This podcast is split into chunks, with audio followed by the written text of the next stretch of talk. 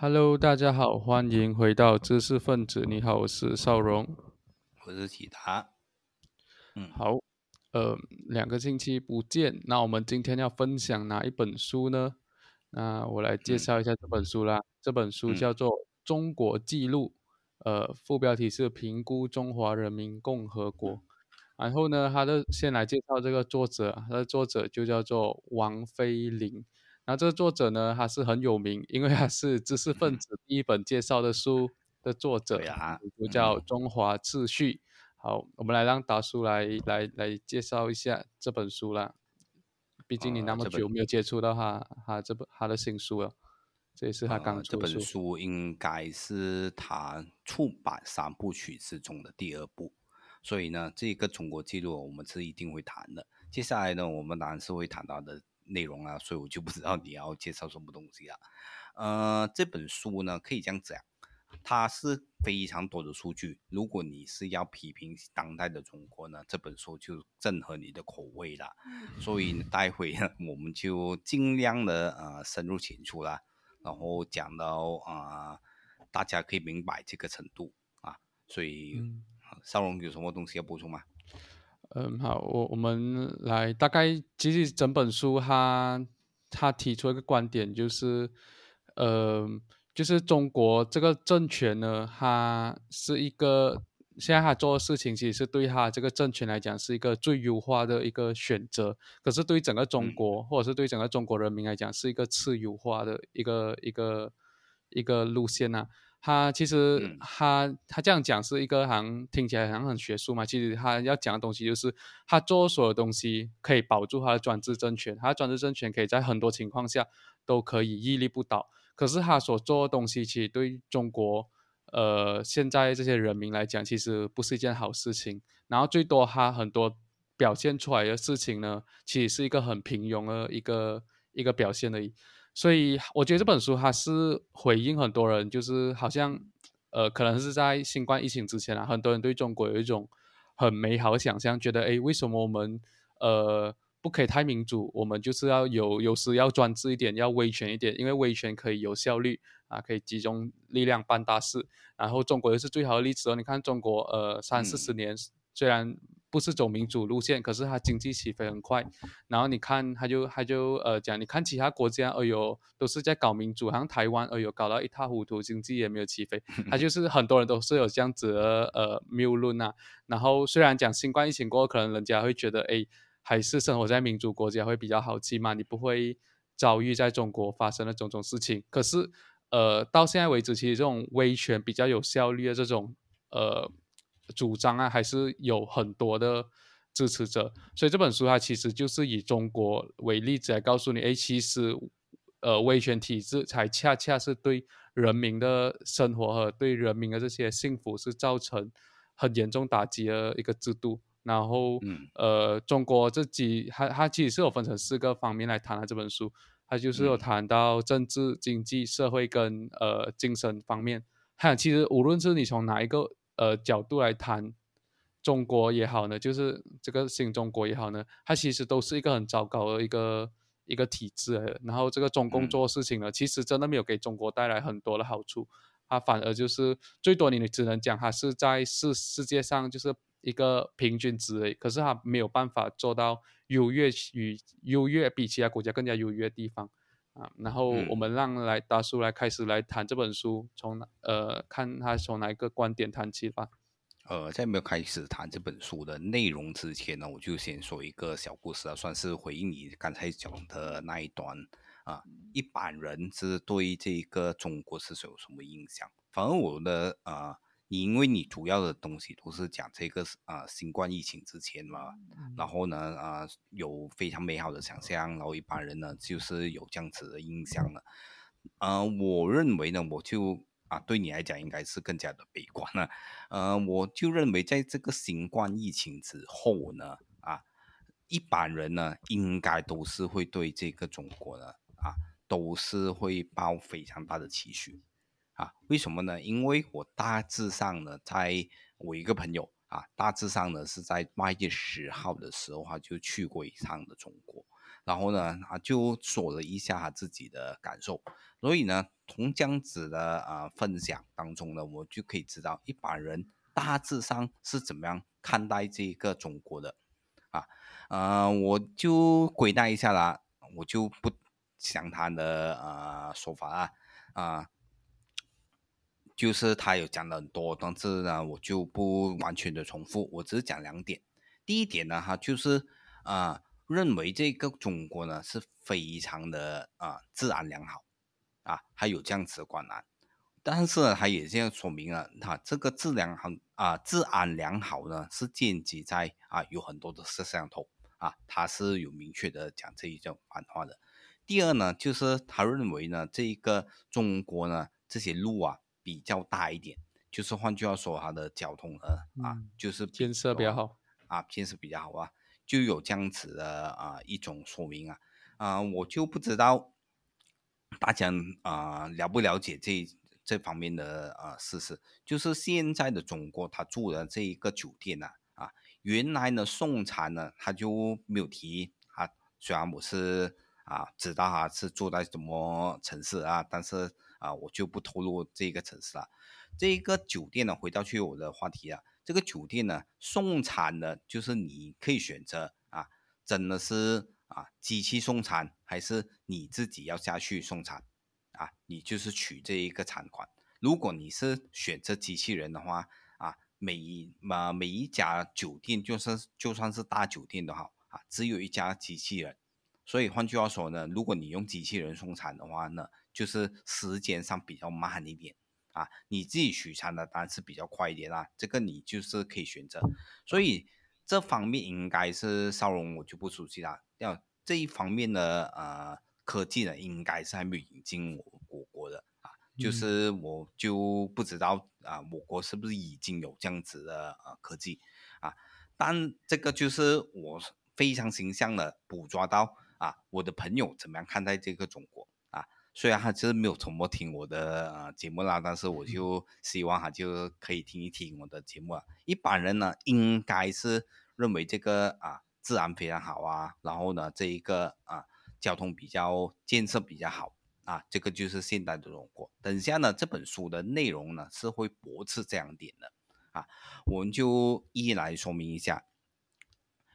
这个刚才邵龙呢就是有提到中共的啊。最优化，但是呢是中国的次优化，这这两组的概念啊。刚才邵荣呢其实也是解释的非常的清楚啊，我就再重复一下了。其实呢这个啊你可以用这个维权或者集权来理解的，就是啊刚才邵荣就是已经说明到了，如果真的是要这个总共要保住这个政权的话，他就一定是会做出很多的东西，会伤害当今的。啊，中国人民啊，这个就是这两组的概念的啊来源呐。你怎么样区别这两组概念呢？就是用这样子的区分啊。这一个算啊，希望我有啊说明这一个清楚啊。这一个中共最优化，但是呢啊，就是中国次优化的选择。这本书呢也反复的提到这样子两组的概念啊。呃，这这一点呢算是第一点。你们读这本书的时候呢，要理解的这一个啊概念的说明之啊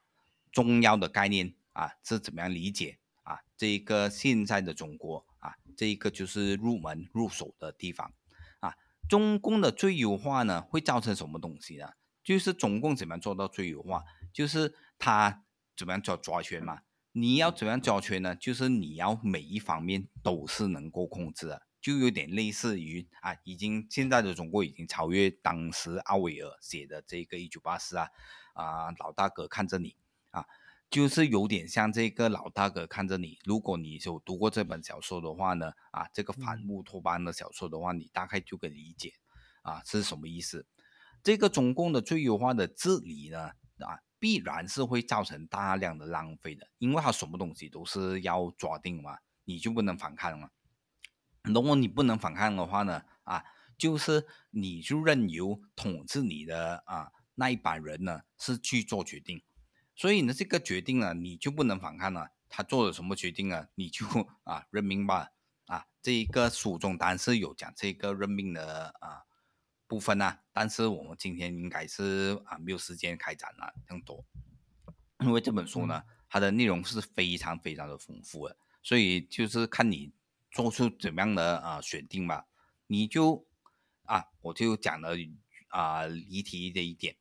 这个治理呢造成啊非常大的浪费呢，你就不像我们一般人的理解这样子啊，至少在马来西亚啊是有这个国会的辩论啊。你是要经过这样子的啊种种的政策的啊，或者是你要做这样子的啊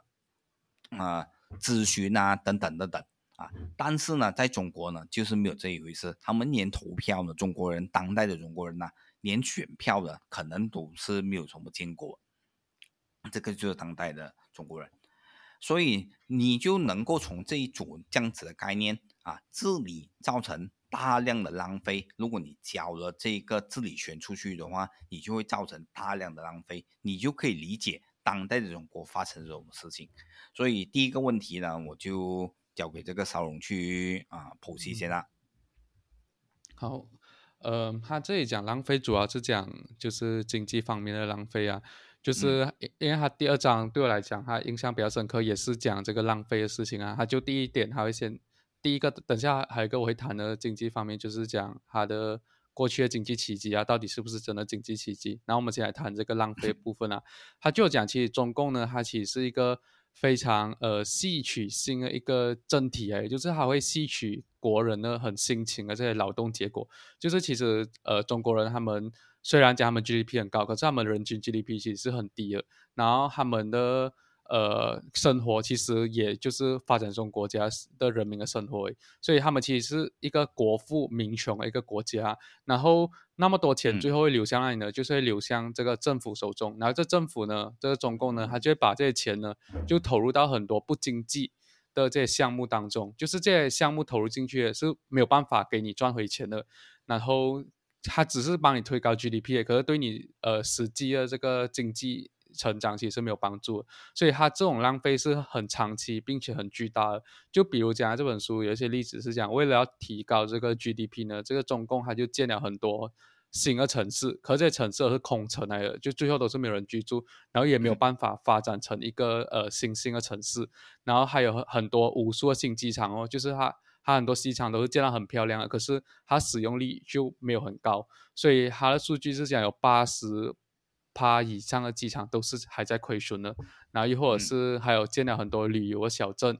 呃，然后在国外的话就是推行我们之前还一直很很很激烈讨论的这个“一带一路”，现在已经没有什么人在提啊。这“一带一路”也是一直在国外撒钱嘛，然后甚至是我们现在对中国一种印象就是它是一个基建狂魔嘛，而且它很厉害建的东西就是高铁。然后就是，嗯，它每几乎每个城市，主要城市都是之间都是可以用高铁来来回啦。他就讲到，其实除了从北京到上海，或者是北京到广州这些主要的一线城市以外的这些高铁路线之外呢，其他高铁其实都是在亏损的，更不用说是你要偿还这些一开始建造这些巨额的成本啊，是没有办法做到。所以，呃，就好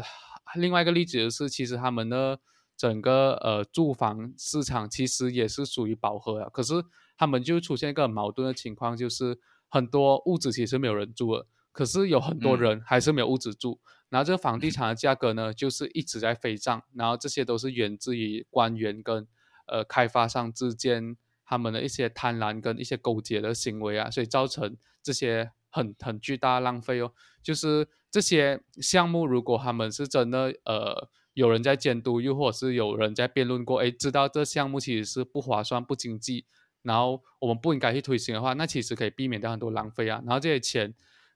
更可以去呃回馈到人民真正需要的地方哦。就是就好像在疫情期间啊，还有讲，哎，其实政府中共也是有像其他国家样子，就是有呃撒一些钱出去，就是想要推高经济啊、救经济。可是很多钱都是进了国营企业，所以。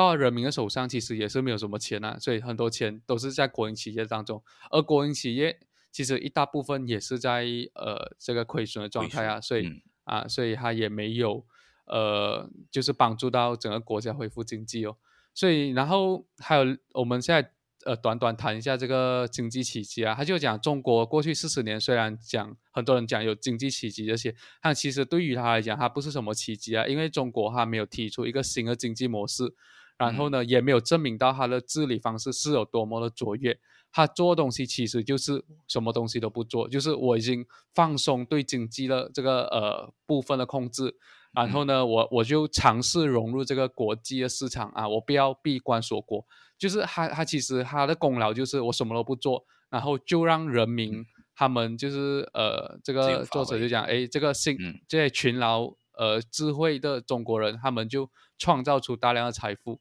而且不要忘记的是，呃，中国还有一个后发者优势，就是当他在开始接触这个国际市场的时候呢，其实已经有很多现成的这些技术，然后还有很丰富的这些国际投资或者是国际资本呢，是不断的涌入中国，就推高了中国整个经济成长。所以他是不需要再去研发什么技术，他只需要去采纳其他国家的技术呢，他就可以达到这个经济成长。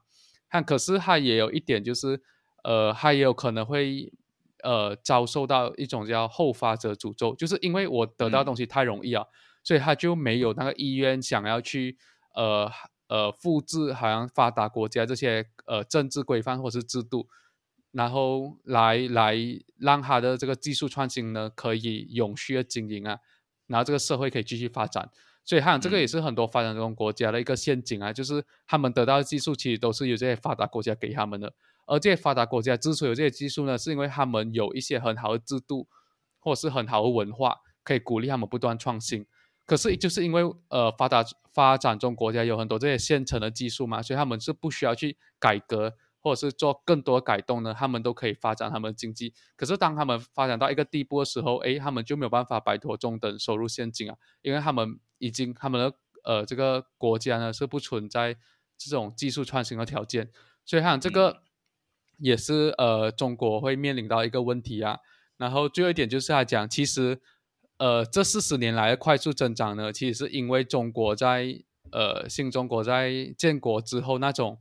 倒行逆施啊，就是整个国家是一片呢呃一片很糟糕的情况，然后完全没有人在在意经济，全部都是在搞政治诶。然后他们五十到七十年代基本上都是负增长的这种经济状态，它是对于这种经济状态一种。延迟呃修正哦，就是他本来早就可以这样做啊，可是他就是走了一个弯路再走回头，所以才有了后来的经济奇迹。所以他他他就呃给一个假设是，诶，如果中华民国继续统治大陆的话呢，大陆这些人民的 GDP 呢会现在呃在二零一一年就可以达到一点五万美元了，就不会是现在还呃当时候还停留在四千美元左右啊。所以就是讲他其实。因为中共的执政，所以他其实是错过了三四十年的时间啊！如果没有这这个呃这个这个冤枉的时期的话，诶，其实中国人早就可以富起来了啊！所以这个就是他对于呃很世人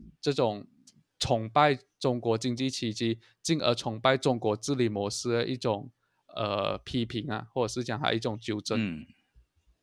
啊，刚才邵荣呢，就是提到了非常多的概念呐，我就啊补充一点呐，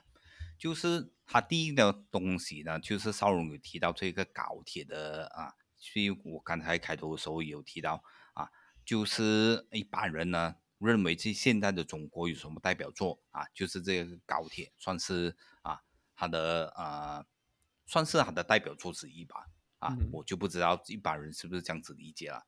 这个高铁呢，就是可以延伸到这个地铁啊，你们就知道这个高铁和地铁是不同的啊。呃，这个我现在的理解啊，如果我的理解是没有错的话，现在的不只是一线城市，中国的一线城市有这个呃高铁啊，或者是有这个地铁，就算是在非常的偏僻的部分呢啊，这些乡村啊，这些啊三线城市啊，也有这个地铁的啊充当了。这个就是我讲的啊，中共的最优化，但是造成了这一个中国的私有化的概念呢，就是因为呢，在一般的国家呢，应该不会在这个三线的城市呢起这个啊地铁，因为你这个地铁呢是要有一定的这个呃人流量的啊，如果是低于这个某一个水平的人流量呢啊，它就不建这个地铁。但是呢，在中国的就不是这样子的情况。啊，因为呢，所有的东西呢都是这个政治挂帅。如果政治上这个这个东西呢是现在要做的话啊，就是在中国呢可以通行无阻。但是呢，你们就啊，如果不阻止，或者是没有办法阻止这一件这件事情发生的话，你们就会造成非常大的灾难啊。这个就是我讲所说的，这这个也是这个书中所说的啊，这个啊中国次油化的啊代价了。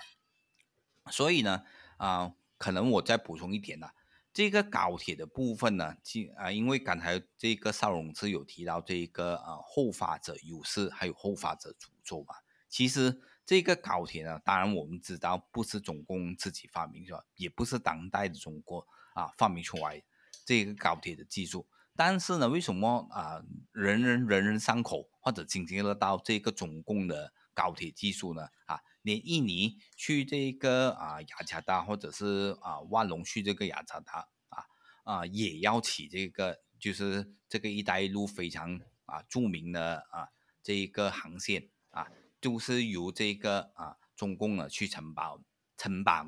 承包啊，现在发音不准啊，请大家见谅。呃，这个高铁呢，其实更多的技术是来源于日本。我就不想啊详谈为什么这一个呃中共呢，其实是可以从这个日本那边搞到技术。我只讲一点啊，只是这个中共呢啊，从这个你如果是要啊这个高铁的非常的大的这个维修，你不能只是建建高铁，然后你就拍屁股走人啊。这一个高铁呢是比这一个啊地铁的更加啊维修费用变更加的高昂。然后呢，这个地铁呢，就是啊，我们一般来讲都是载人嘛嘛。这个高铁呢，是只可以载人，不可以载重的东西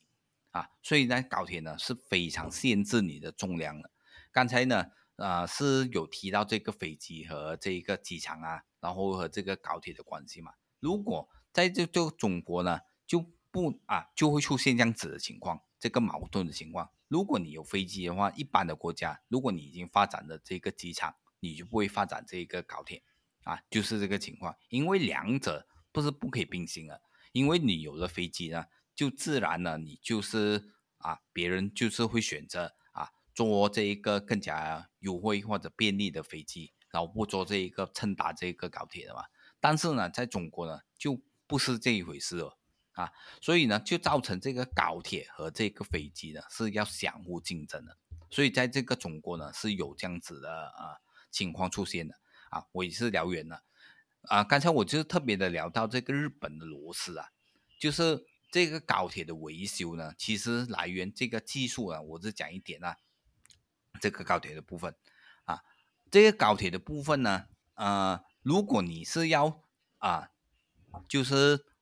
这个高铁和这一个啊高铁的这一个轨道是特别在建造的，然后呢，它就是要用这个啊只有一家的这个日本的啊工厂呢是生产这些高铁的螺丝吧啊，它的这个精准度呢或者是震荡率呢是非常好的，就是啊几万次我看是上次看的这个材料啊，这个材料呢是源自于这一个 中国的教授啊某位教授啊。然后就不提他的名字啊，因为我忘记了。啊，这个这个啊，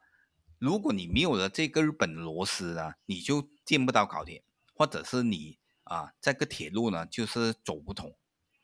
这个铁路呢，你啊就是完全的使用不到，就有这样子的情况。所以呢，你如果这一个日本呢是要卡断你的这一个总共呢是非常容易的，就是啊不歪这个螺丝给你。啊，我们就啊想象一下，这个呃日本如果真的是不卖这个啊高铁的螺丝给这个中国，会有什么下场？会有什么后果？这个就是我要讲的啊情况啊。这个后发者的优势呢，其实讲到底啊，就是一个是你可以抄袭，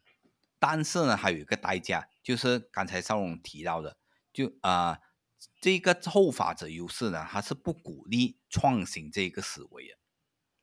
换句话说，因为你的这个路径啊，别人已经走过了成功的办法啊，那你都懂了嘛？所以呢，你就啊有这样子的优势存在。所以换句话说，如果要回到去创新呢，他就很看重什么东西是基础的知识，然后呢，你在这方面呢，是不是投入的够多？然后呢，你的整个的社会环境啊，是不是容许别人的是试错的这样子的情况？所以呢，创创新呢，就是不鼓励啊，这个啊，这个后发者优势啊，非常缺乏的啊一点。所以我讲呢。这个中国呢，现在就来到了瓶颈的位置啊，这个也是书中反复的提到的，就是你到了一定的程度，你就不不能够再发展下去。这个就是我啊，这个也就是少龙刚才所说的中等收入的陷阱。你到了一个位置之后啊，你就不能够再提升上去。这个就是现在的中国。啊啊，我就不知道这个少龙接下来是要谈些什么东西啊，因为这本书实在是太过精彩了。嗯，好，呃，OK 啊，我我我就接下来谈另外一个东西，对我来讲也是很重要，就是这个户户籍或是户口制度。然后这个大叔应该也是会想要谈啊，我就先讲一点就是其实中国就一直自称是呃比较平等的一个国家嘛，就是他他也是叫社会主义国家嘛，可是他们有一种制度是。呃，排斥部分人呢，就是把他的国家的人分成好几种等级，然后这这个就是户口制度，就是户口制度是把农村跟城市的人是隔开的，就是农村的人呢，他们尽管是在城市做工，或者是他们是做所谓农民工啊，可是他们是没有办法得到城市的福利或者是城市的保障这些，然后甚至是如果这个呃，好像之前北京也是有发生过，就是。呃，他想要就是把这个北京的这个市市市市景变得好看一点过后，他可以把你驱逐出去，然后你也是不会得到任何保障，然后你在法律层面呢也是没有没有得保护自己的权益啊，这个就是所谓的户口制度。所以城乡之间呢，他们是有那种很严重的不平等跟很严重的歧视啊，就好像我们时常会看到一些呃，可能我会接触到一些好像小红书上面会。他们会找男朋友或女朋友，他就会问他：哎，你是哪一个籍？呃，户户口啊？你有没有这个北京户口啊？有北京户口，有上海户口的话，就是一个优先考虑哦。他就好像我们有大学文凭这样子啊，就对于嗯呃。择偶来讲是一个加分项啊，就如果你是一个北京户口人，你讲哎我要我要找一个四川户口的男朋友的话，哎你父母就会很激烈反对哦，他讲哎你嫁过去过后，以后你孩子就变成了四川户口，哦。那就是一个像是一个降级的一个呃行为啊，所以他去做形容，哎这个户口制度就是整个城乡之间的一个法律的长城，就是有法律规定一个长城，就是。城市跟这个乡村的人呢是不能相互去扩约，然后，然后他也是有提到，就是有两亿多的农民工呢，他们其实是想要在城市里面定居的，然后只有不到二十趴的人呢是想要把他们的户口从城市转移到一些呃中小的城市，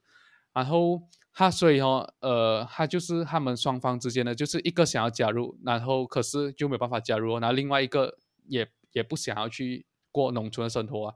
所以他他也是有提到，就是当这个呃政府呢，他就发展很多高速公路，就是他的原意呢，其实是想要让农村跟这个城市之间的距离是减短，让他们可以更多交流。可是当他发展了高速公路，他就发现那些呃被高速公路所连接这些所谓外围地区啊，就是在城市边缘的这些比较呃没有那么发达这些地区呢，他们的经济增长呢反而是呃减少了。然后呢，反而是不不比那些没有高速公路建设的这些呃外围地区来的更加的好。他他推测他原因就是因为这些高速公路呢，就是因为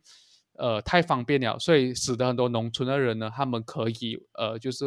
去到这些城市工作，他们都不愿意待在农村，所以就加剧了这些人才外流跟资本外逃的现象。那他其实也是有提到，哎，其实中国呢，它也不是铁板一块啊，就是我们时常讲，哎，中国很发达。然后很先进，其实我们指的中国是，呃，北京、上海、广州这些中国，然后而不是大部分的中国。而这些中国呢，他们是属于最发达的这些都会中心呢，他们只有五千五百六十万人口，就是只占了中国人口的三点多趴啦。就是我们非常羡慕的中国人生活，其实只是在整个中国人当中，一百个人只有三个人是过着这样子的生活。而这些地方之所以会那么发达呢，它其实也是仰赖于全国的这些人的收入进行投资跟补贴啊。意思是中国它可以呃集全国之力，用全国 GDP 把少数几个城市发展成这个世界非常呃先进的城市，可是他没有办法做到全国其他地方都都平等的发展。然后他就讲了，如果我们是以这个人类发展指数来来计算的话呢，北京跟上海的这个标准呢就比较接近波兰，然后山东呢，哎，可能就比较接近土耳其，然后江西就比较接近埃及，然后最糟糕的就是西藏，它的这个人类发展指数呢，其实就好像一个伊拉克样子，呃，就是讲我们看波兰跟伊拉克其实是呃差距非常远的一个两个国家嘛，可是他们。两个其实都属于中国的一部分，而我们很多人接触到的就是比较接近波兰的那部分，而没有接触到伊拉克那部分的中国。然后，嗯，他也是有提到，他他往下他就有一个呃论点是讲，为什么中国这些呃精英或者是这些中产呃上层。这些阶层呢，对政治民主化其实不感兴趣，对政治改革不感兴趣呢？原因就是因为它现有的制度其实是对他们是非常有利的，就是我可以用全国的这些资本来来呃扶植这，就是来呃养这几个城市，然后把所有的利益呃那个蛋糕最大块都是给这几个城市分掉，所以他们。如果要继续延续这些呃制度的话呢，他们就不能进行政治改革。如果他们进行了政治改革之后呢，哎，可能他们的利益就没有办法继续得到保障了。所以这个就是呃他们对这些政治改革或者是对政治民主化不感兴趣的原因啊。然后呃，他最后总结就是讲，哎，其实中国在建国的前三十年呢，它是一种不繁荣、既不平等的共同贫困。然后可是到了改革开放之后呢，就出现了很失控的不平等。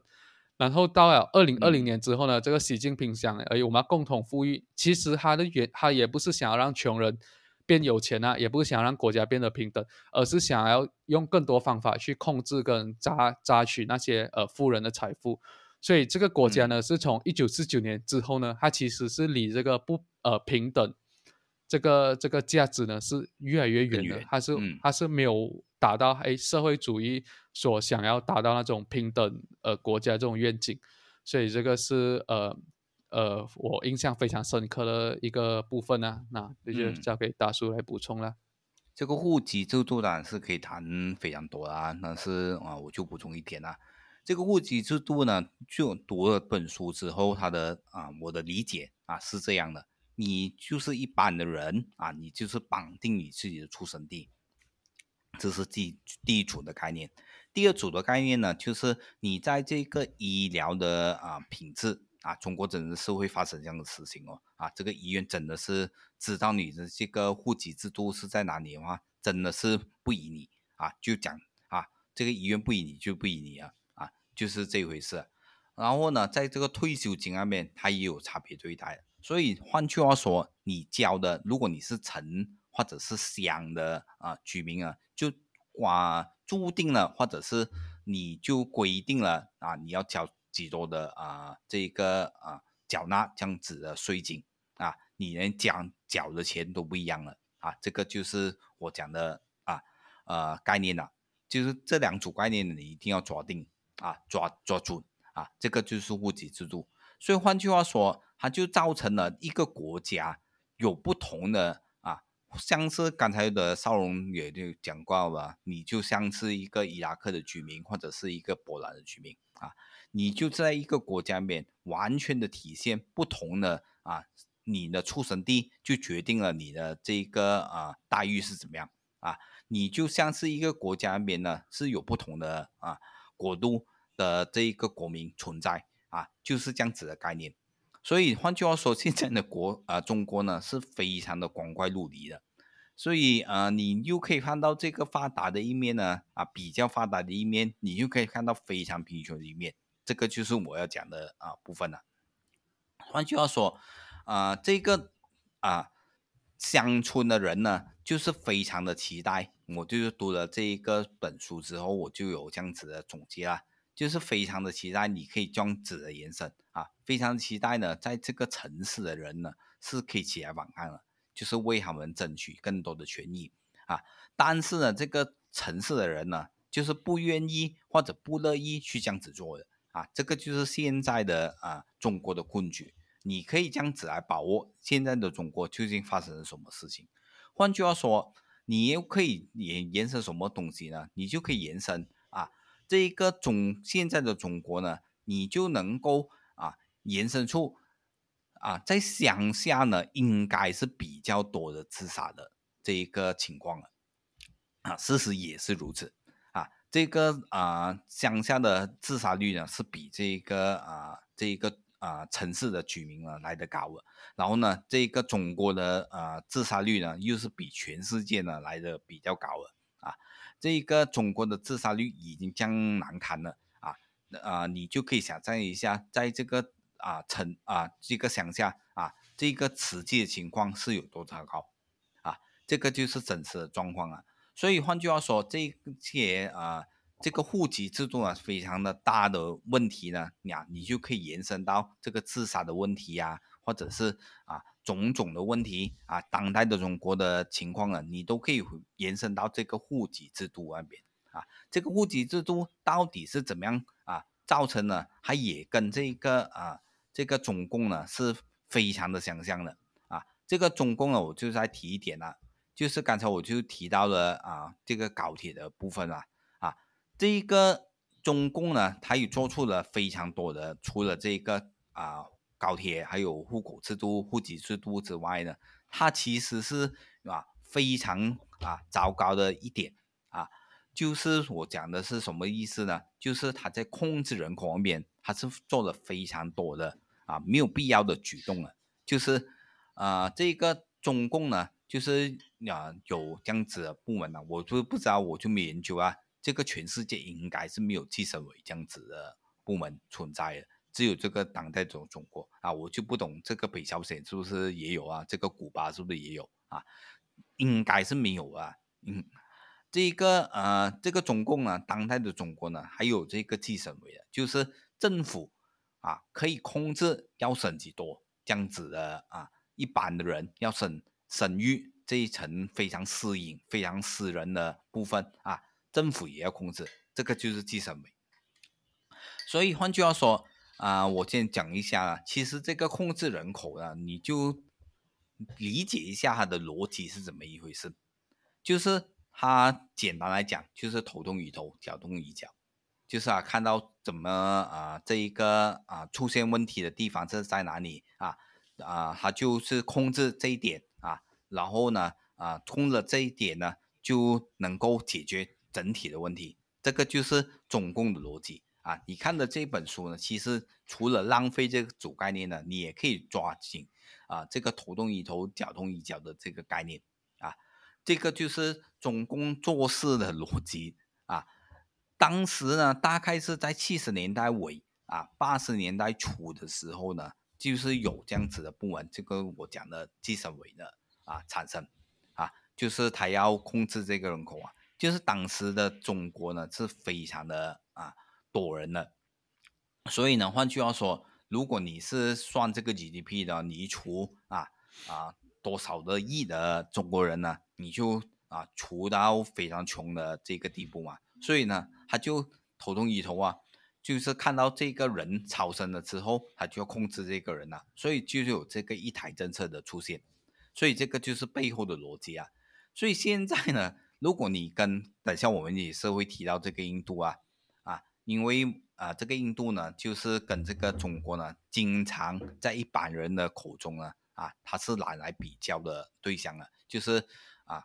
其实这个印度呢是非常可悲啊，会非常可怜的。就是啊，我等下会讲一下为什么这个印度呢，就是不应该跟这一个中国比较。如果是要比的话呢，这个中国应该是跟这个前苏联比较了啊，就是有这样子的概念存在。这个我也是聊到啊多了一点，就是换句话说，这个印度人其实也是讲多啊。从二零二二年，如果我没记错的话，他已经超越了这个中国。现在的人口呢，应该是接近十五亿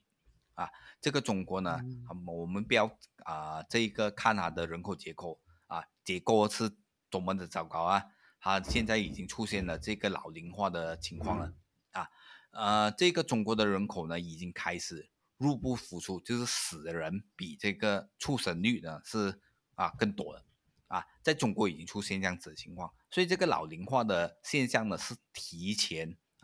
出现了，在中国的啊状况是这样子。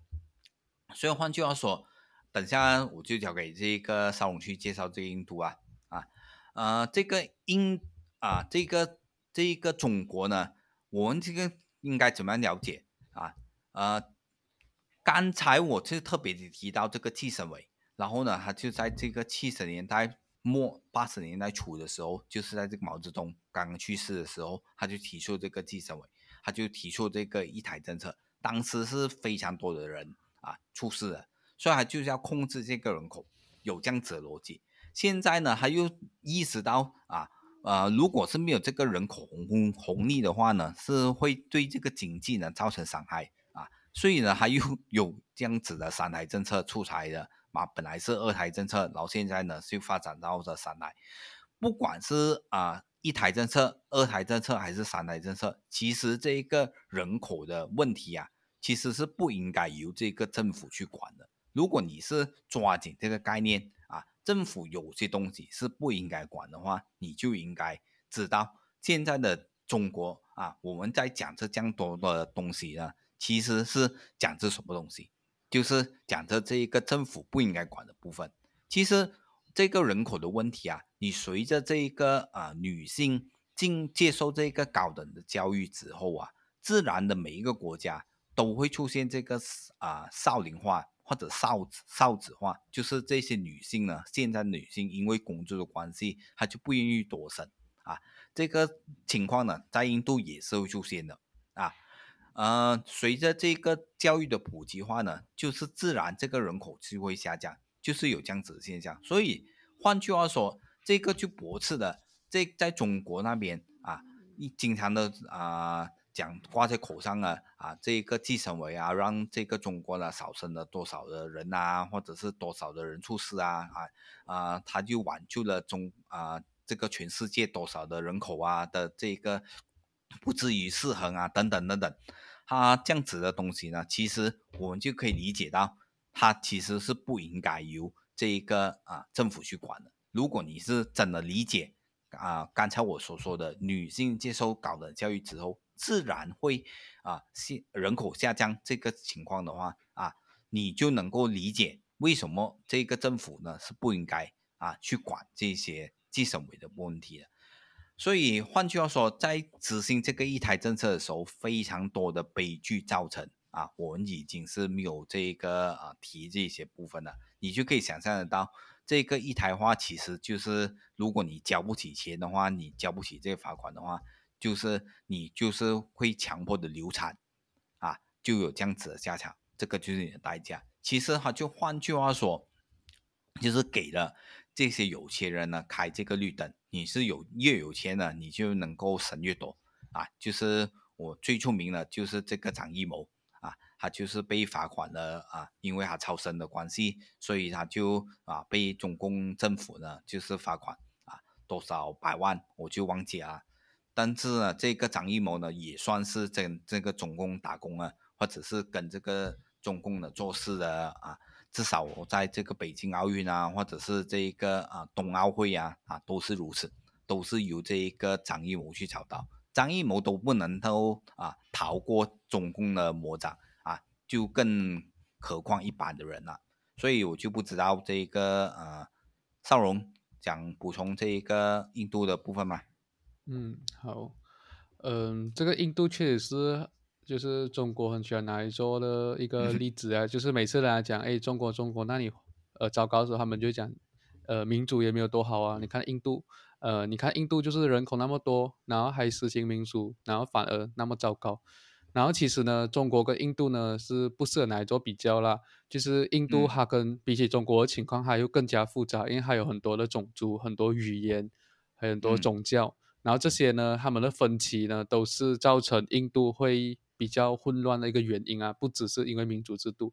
而且我们不应该以 GDP 作为一个国家成不成功的唯一的标准啊，唯一衡量标准。因为虽然印度它的 GDP 目前是没有中国高啊，以后就说不定。可是印度呢，它起码没有经历中国过去那几十年来那种大规模非非正常死亡以及那种政治迫害啊，就是它没有文革，没有大饥荒，没有大跃进。然后印度它最多就是讲，哎，你可能穷一点，可是起码你不会突然被政治迫害，或者是你突然被呃当做是反革命然后被抓走，然后酿成很多家庭悲剧。这些印度都没有经历过，因为它是一个呃民族民比较民族的国家。而印度它之之前之所以会是那么穷呢，是因为它其实在呃独立以来呢，它其实都是实行一种政府管制的社会主义经济政策。虽然它是一个民主国家，可是它走过很多政策都是属于比较偏社会主义，由国家来掌控的。所以呢，它是直到九零年代后期呢，它其实才呃逐渐的去改革，然后才呃去去慢慢的走资本主义路线。所以我们也可以看到，其实这几年的这个印度的 GDP 的增长率呢，是已经超越了中国。所以印度的 GDP 会不会超越中国呢？其实如果保持这样子的趋势来讲，它超越中国只是一个时间的问题啊。而中国现在的经济其实是已经缓和下来了。然后，呃，最然后这个印度跟中国之间呢，其实还还有一个很大的呃这个 GDP。为什么会反超？原因就是因为开大叔提到人口结构问题，就是印度它不只是在人口总数上已经超越了中国，它即即使是从这个人口的结构上来讲，它其实是比中国健康很多。就我我刚刚临时做功课啊，就找一下，哎，这个印度呢，其实它有四十趴左右的人呢是二十五岁以下，然后有五十趴左右的人呢是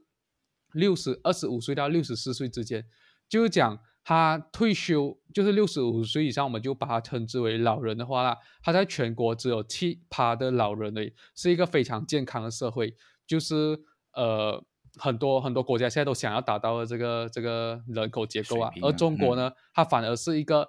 呃日趋这个年老化啊老龄化很严重的一个社会。然后我们可以去到他们乡村看，哎，也是全部都是呃老人。然后那个小那个现在的年轻人呢，又不要生孩子，很多都讲躺平，然后很多都都都是不要结婚不婚主义，因为在中国压力很大，然后他们也觉得这个国家是没有什么未来的，所以他们才不生孩子。然后这个工作也是高度不稳定的，这工作前景也是很糟糕的。然后很多人拿这薪水，哎，其实也没有比马来西亚我们的平均起薪来的多很多。所以这些种种原因呢，都使得呃中国的人口结构呢，即使是这个政府在不断呼吁生二胎、生三胎的情况底下，它依然是没有任何起色啊！因为你是在几十年前，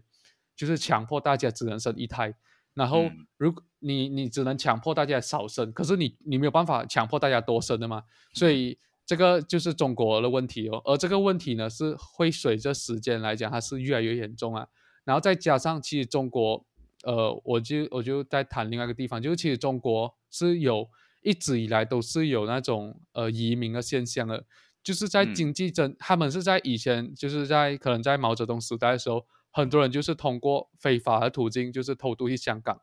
然后到了经济改革、经济增长之后呢，这个中国人变有钱之后呢，他反而也是一直在移民出去了。他就讲，二零一零年代之后呢，这个中国就成为了美国最大的移民来源国，每年呢就有十四点七万的中国人呢就移民到了美国。然后，而很多中国大学生呢，他们到了美国读书之后呢，诶，其实他们是不选择回国。他就讲，其实只有，呃，三到六趴的这个美国博士学位的中国学生是回国。然后比起其他的国家，就好像印度有十九趴，台湾有五十七趴，日本有六十七趴，就是在呃中国人他们其实是把这个留学当成是一个移民的这个途径啊。他们是到外国读书，是想要以后可以在外国生活，所以呢，他们是不需愿不想再回来这个国家。然后也有很多，就是好像他们的官员其实是逃亡到海外，然后并且同时带着很多资金离开。然后很多有钱人呢，也是在寻求，又或者是已经获得了其他国家基于他们的居留权或者是这些呃护照。所以我们看到，哎，这个国家。呃，如果它真的是一个很有希望的国家，如果大家觉得在这里的生活是很很会会很好，然后他后代也会过着比他的父亲这一代更好的生活的话，为什么那么多人想要逃出中国？所以我觉得，当很多就是你在就是很多那些比较向往中国的人，他们在呃告诉你中国是多么好的国家的时候，其实我们只需要以这种现实的数据就可以来打脸他们了。就是如果中国真的你想象中那么好，而美国真的那么糟糕的话，为什么反而是中国人移民到美国，而不是美国人想要移民去中国？所以这个是我觉得呃是很很很讽刺的一个地方啊。嗯。刚才这个邵荣你是提了几组的关键的概念呢？我就补充一点呢，就是啊，一开始的时候邵龙是有讲到这个印度的部分的，呃，现在呢，这个整个的趋势其实是 Made in India 不是 Made in China，就是啊，过去呢，可能我们会讲这个中国的崛起，其中一个啊引号或者是一个代表作，就是非常多的产品啊，就是 Made in 啊 China 这样子的概念。然后呢，中国的政府也好啊，或者是去过中国投资或者看过中现在的中国的那种发达的程度的人呢，都是会讲这一点呢，就是中现在的中国呢，就是有非常齐备的技术，所以呢，你要什么东西呢，都是啊，在中国都可以找得到，这个就是中国的优势。但是呢，我们知道呢，你。啊，为什么现在的这个印度还不可以？这个印度啊还不可以超越这个中国？简单来讲，就是因为它有些技术呢，就是要啊不可以自己生产，就是有这样子的情况。但是呢，这个情况呢不会持续下去的，不会永久持续下去，不会一直都是这样子的情况。到了某一点呢，就是这个印度呢，或者是这个越南啊，或者是这个印尼啊，或者是这个菲律宾啊，啊都好啊。他都会自己的啊生产这些技术，就是因为你的这个技术呢不是非常的高端嘛，他就可以通过啊模仿啊或者是抄袭啊，我们讲的难听一点呢，就是抄袭的部分呢，就是他会啊有自己的一些啊关税的壁垒啊，如果你在这些啊国家生产的话啊，我就不抽你税，但是如果你从外国进口的话呢啊，我就抽你税。他一定会出来这样子的政策的，每一个政府啊都是会如此，所以到了某一点呢，这个 Made in India 呢就成为啊所有的东西都是 Made in India 了，不是再有这个啊这个 Made in China 的概念。所以呢，这现在的中国呢一直流出这些啊产品啊，其实是不好的现象来的。对于中国来讲啊就是如此啊，这个就是现实啊。虽然我们是啊不知道。啊，是不是在两三年之后啊，所有东西啊都是会变成这个米啊 India 的这个情况？但是过去的经验告诉我们呢，这个 Made in China 其实也是走这条路了。过去的中国呢，其实也是用这样子的模式啊，啊，达至现在的成功啊。这个就是啊呃我要补充的一点了。过后呢，这个邵荣呢，其实也是提到了另外一组的概念，就是。啊，我我们可以补充这这一点呢。其实这个过去呢，啊，算是我的一个小小的啊归纳啊，就是过啊一般的人呢，就是会讲的，过去的在毛泽东时代啊，过去的时候呢，啊，全部人都是一起穷啊，但是呢，啊，至少是穷的开心啊。现在的人呢，现在的中国人呢，就是一部分的人富起来，但是呢，就这个就是不平等的。但是如果你看真正的吉尼斯吉尼斯指数的话呢，其实，在毛泽东的时代呢，已经达到非常惊人的啊零点七的这个指标了。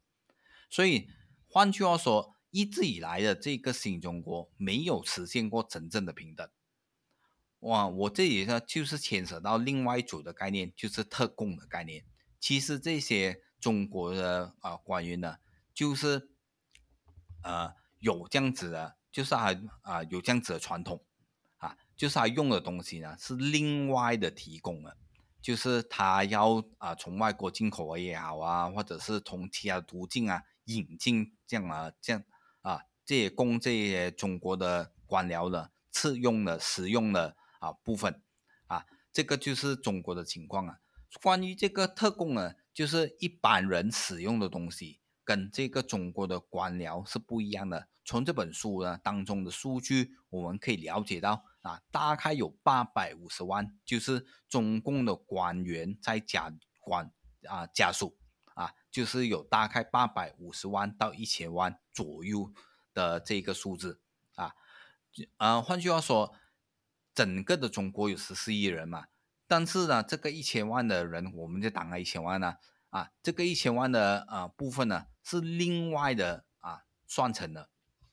这个就是现在的中国啊，这个传统呢是从毛泽东毛泽东呢时代呢就是延伸下来的，所以换句话说，为什么啊很多的中国人都除了这个移民用脚啊啊投票之外啊？就是刚才少龙所说的这个啊，用脚投票啊，移民的这个情况啊，非常的严重啊。这个中国去这个美国的情况啊，啊是非常的普遍啊啊这样子的啊补充之外，啊除了用脚走路，这个是一般啊，用脚投票这个是一般人的选择啊，但是更多的人的选择呢，就是要挤破头都成为这个啊中共的官员，因为呢。你成为这个一千万的啊指定的人群呢，你就能够有另外的这个啊呃医疗服务或者是退休金啊，这个就是跟我们刚才讲的这个城乡的分别，这个户籍制度啊，又是更高层次的一种享受了。所以换句话说，现在的中国啊，为什么问题重重呢？你又可以从这方面呢是理解到。啊，它的的这个问题的根源是在哪里？啊，这个就是我要补充的部分了。这个特供的东西，应该少龙也有东西要讲吧？嗯，我我是没有太多东西要补充啊，因为这个呃，我我之前也是有有听过，就是他就是为了确保他自己吃的东西是没有毒的那些，所以还会自己去有自己的专属的供应商啊，他就不跟。就是百姓那种，哎，你都是去这种超市买啊，都是去，呃，这种巴萨买这种不一样啊。就是他想要确保自己的这种呃安全性也好，或者是健康也好，或者是享受也好啊，都是有专属的通道。所以他其实，呃，其实整本书他他其实讲了，其实我觉得跟这个作者第一本书其实是有关联的。因为第一本书讲的是中华秩序嘛，他就讲其实中国还是一个秦汉体制啊。我们从这个特工。这件事情就来看到，哎，其实中国的这些共产党这些官员会不会很像以前的这些王亲贵族呢？就是他们吃的、用的、生活地方，其实是跟普通老百姓是分开的啊。他们可能是生活在中南海，然后可能以前的皇帝就生活在紫禁城，他这种东西其实只是一个模样而已。然后他也是用以前那种可能，呃，我是受命于天，然后现在讲，哎，我是受命于人民，我是这个呃人民主权，可是他从来都不。都不推行投票，或者是推行民主制度，所以他其实我们想要了解这个中国的本质，呃，也是可以看这个作者第一本书啊。然后这第二本书呢，它反而就是从一个呃很近，就是很现代，然后目前中国发生的种种事情，然后很详细的来告诉你，哎，其实中国是一个什么样的国家啊？希望就是对中国还有美好想象的人啊。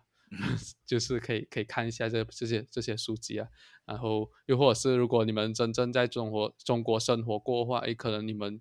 就会改变你们的想法哦。嗯，呃，如果要去这个中国旅行啊，或者是有去这个中国的念想的人呢，啊，我是希望你们看这本书啊，做一下应该是有一些帮助啊。然后呢，你在做这个决定的时候，你就可以三思，或者是从这个书那边啊，你就可以再考量一下你这个决定到底是正确还是不正确了。现在的中国其实是啊非常多东西可以讲啊，就是我们只是选择了一小部分啊。这本书的内容呢，其实非常的丰富啊，我是在一再的强调啊，它有非常多的数据啊，强调这一点。嗯，除了。啊，我在讲的一些这个特工啊，其实啊，补充的这个特工的啊部分，这个特工啊，其实说明了非常的啊啊，统治阶级非常的不信任这个啊被统治的那一群人啊，就是你看到现在的中国的不平等的现象呢，都都是源自于这个啊不信任的。其实你可以怎么样理解这个特工啊？就是因为他不相信。如果你真的是改善了一般人使用的产品之后呢，啊，你就应该是没有刚才少龙所说嘛，啊，就是有毒的这个问题啊，啊，等等等等。所以这个食品安全的部分呢，啊，对于中中共来讲，它是不需要去啊解决的，因为呢还是有特供啊啊，这个特供啊就是跟一般人呢是不一样，所以有问题的其实是一般人的啊使用的产品啊，这个就是现在的中共的啊逻辑。就是我跟我们刚才是特别的提到，为什么现在的总共呢？还有刚才邵老师有特别提到，在疫情期间呢，如果我的印象是没有错的话，现在的中国应该是没有真正的派过钱的，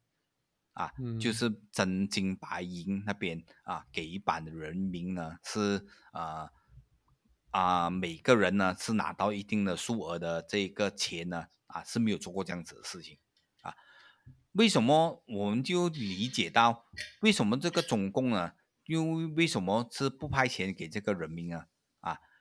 根深蒂固的一个深层的原因啊，就是因为他认为一般人民呢其实是比较愚蠢的，就是因为如果你真的是还富于民的话呢，你就不能够起到我们刚才开头所说，应该是开头的时候啊，就是政府去做这个决定的这个部分。就是如果你是真的是把这个钱啊派到人民的手上，你就不能够帮他做决定吗？怎么样花是人民的决，是人民所说了算吗？啊，怎么样可以啊啊得到最大的幸福，又是这个人民所说了算吗？所以这一个政府呢是非常不相信这一点的，所以当中呢就有这些啊基础的部分，就是在认知方面非常啊浅显啊。不一样就决定了啊，一切就是这个政府就是绝对不会啊啊派钱给人民，就是有这样子深层的原因存在了啊。我再说一点呢，就是这个啊这个政府呢，其实为什么他又是啊一定是认为这个啊人民是愚蠢的呢？啊，其实背后呢就是回到去这个共产党的逻辑啊。如果你是非常的向往这个共产党的逻辑的话呢，你就要小心这一点了。就是啊，你真的是认为这个啊人民是啊非常的愚笨呢啊，你就是啊可能你就比较倾向于这一个共产党逻辑啊啊。如果你不是认为这样子的东西的话呢，你就对这个共产党的啊逻辑呢，其实是你还没有非常的深入的理解。啊，什么是共产党的思想？这个就是我要补充的部分了。嗯，好，所以呃，就是这个中国很多人都觉得他是一个就是有才能或者是叫贤能贤人，就是执政的一个国家。嗯，这个也是大家一个错误的想法。你看现在中国这些高层，或者是你看他领导人，你就知 道。哎，其实中国不是所谓要想要追求那种好像我们讲 meritocracy 才能至上的这种国家，啊，所以很多人觉得只要中国人付出了这些，好像失去一些民主自由，可是可以换来一些更好生活话，它是一个值划算的交易啊。他们最喜欢给的类比就是新加坡，可是真正的现实就是，他他们所做的东西其实只是让这个政权更加的巩固，可是这些人的生活其实。并没有呃很好改善啊，所以这个是这本书他想要去贯彻的这个观点。好，那我们今天就跟大家分享到这里。大叔还有什么要补充吗？嗯，其实一般的这一个中国领导人呢，应该是跟我们两两个人的思路呢是不一样的，也跟这本书书的作者的思路应该是不一样的。就是啊，认为这个中国的。过去为什么会发达啊？就是有这样子区别的啊，差别的这一个呃，这一个差异存在。就是这个习近平的班子啊，应该是认为过去四十年啊，改革开放应该是国有化的啊成功，就是举国体制的这一个优势啊，不是因为啊，如这本书所说的啊，因为政府少做了一些东西。啊，导致的，所以有这个差别的呃认知呢，就导致了现在的这个情况。我们就看一下我的这样子的判断呢，或者是呃这样子的一些捕抓正不正确啦。所以这本书呢，非常的值得是大家去看一看的啊。如果你在这个书店那边看到这个中国记录的这本书呢，就千万不要放过啊！这个就是我啊今天要讲的东西呀。嗯，好，非常期待这个作者推出他三部曲的最后一部。嗯，我们如果他推出的话，我们还是会跟大家介绍的。那我们就下期再见啦。OK，拜拜拜拜